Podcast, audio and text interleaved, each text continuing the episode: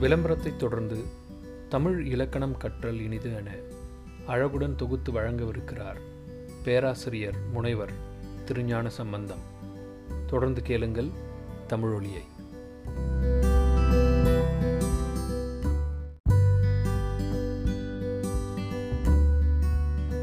ஈடில்லாத தமிழ் இலக்கணத்தை இணையத்தின் வாயிலாக கேட்டுக்கொண்டிருக்கின்ற அனைவருக்கும் என்னுடைய முதற்க நன்றியை தெரிவித்துக் கொள்கிறேன்.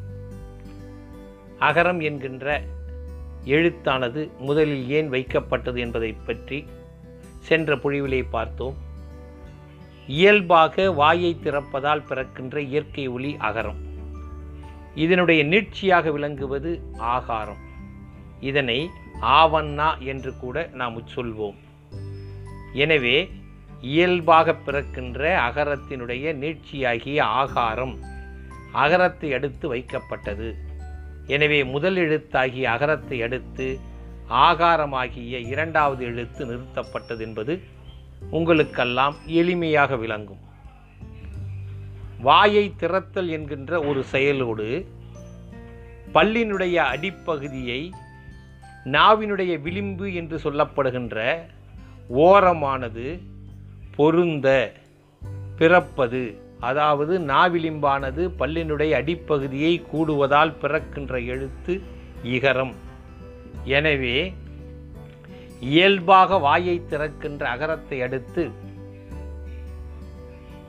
பல்லினுடைய அடியை நாவிளிம்பால் பொருந்துகின்ற இகரமானது இரண்டாவதாக வைக்கப்பட்டது. இங்கு நீங்கள் ஆகாரம் என்கின்ற நெட்டெழுத்தை விட்டுவிடுங்கள். எனவே வாயை திறந்தால் பிறக்கின்ற அகரத்தை அடுத்து பல்லின் அடிப்பகுதி நாவின் விழி பொருந்த பிறக்கின்ற இகரத்தை இரண்டாவதாக வைத்தார்கள். எனவே அ இ என்கின்ற இரண்டும் வாயை திறத்தல் பல்லினுடைய அடியை நாவினுடைய விளிம்பானது பொருந்துதல் என்கின்ற இரண்டின் காரணமாக இரண்டாவதாக வைத்தார்கள். வாயை திறப்பதோடு உதட்டை குவித்து கூறுகின்ற முயற்சியால் பிறப்பது உ என்கின்ற எழுத்தாகும். எனவேதான் அந்த உகரத்தை மூன்றாவதாக வைத்தார்கள். அ இ உ. இவற்றிற்கிடையில் நெட்டெழுத்துக்களாகிய ஆ இ ஊ என்பவற்றை வைத்தார்கள். அகரம் இகரம் என்கின்ற எழுத்தும் ஒத்து இசைப்பதால் பிறப்பது ஏ என்கின்ற எழுத்தாகும். நன்றாக தெரிந்து கொள்ளுங்கள். அ என்கின்ற குறிலும் ஈ என்கின்ற குறிலும் ஒத்து இசைப்பதால் பிறக்கின்ற எழுத்தாக கருதப்படுவது ஏ என்கின்ற எழுத்தாகும். இதனை எகரம் என்று சொல்வார்கள். எனவேதான் இயல்பாக பிறத் நா விளிம்பானது பல்லின் அடியை பொருந்துதல் இதழ் என்கின்ற உதட்டை குவித்து கூறுதல் என்கின்ற மூன்று எழுத்துக்களையும் முன்னால் வைத்தார்கள். அகரம் என்கின்ற முதல் எழுத்தும் இகரம் என்கின்ற மூன்றாவது எழுத்தும் ஒத்து இசைக்கின்ற பொழுது எகரம் என்கின்ற ஏ என்கின்ற எழுத்தானது பிறக்கும்.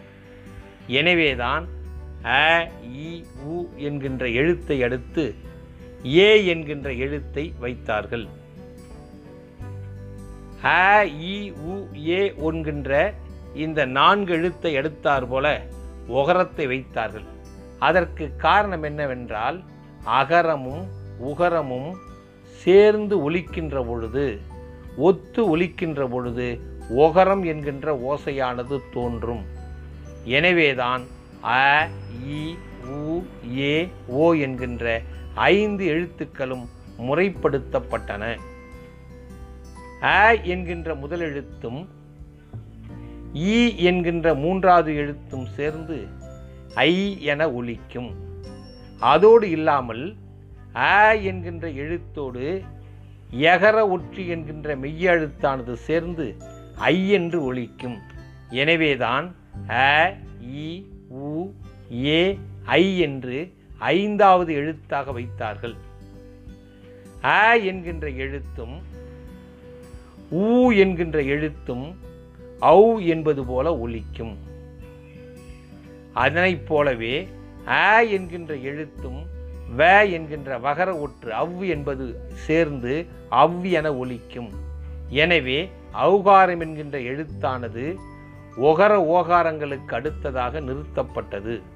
எனவே அ இ உ என்கின்ற எழுத்துக்களே தமிழில் முதன்மையான எழுத்துக்கள். அகரமும் இகரமும் சேர்ந்து யகரம் போல ஒலிக்கும். அகரமும் உகரமும் சேர்ந்து அவு போல ஒலிக்கும். எனவேதான் இந்த எழுத்துக்கள் எல்லாம் முறைப்படுத்தப்பட்டன. இந்த அடிப்படையில் உயிரெழுத்துக்கள் பன்னிரண்டும் முறைப்படுத்தப்பட்டதாக அதாவது வரிசைப்படுத்தப்பட்டதாக. நன்னூலின் உரையாசிரியராகிய சிவஞான முனிவர் மிக விளக்கமாக கூறுகிறார் என்பதை நீங்களெல்லாம் தெரிந்து கொள்ளுங்கள்.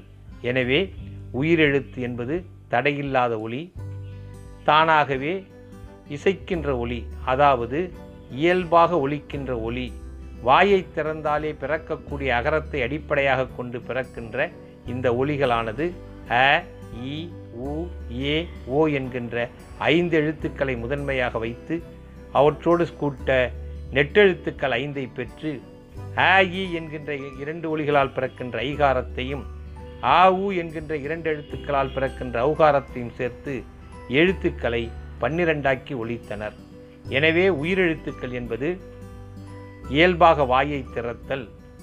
வாயை திறப்பதோடு பல்லினுடைய அகுதிப்பகுதியை நாவினுடைய விளிம்பானது பொருந்துதல். அதற்கு அடுத்தாற் போல இதழை குவித்து கூறுதல் என்கின்ற இந்த மூன்று முறையில் பிறப்பன. எனவேதான் பன்னிரண்டு உயிரெழுத்துக்களையும் மிக அழகாக தடை இல்லா ஒளிகளாகிய உயிரெழுத்துக்களை அருமையாக நம்முடைய தமிழ் முன்னோர் உயிர் என்கின்ற அடிப்படையிலே முதலாவதாக நிறுத்தினர் என்பதை நீங்கள் மனம் கொள்ளுதல் வேண்டும். நன்றி வணக்கம்.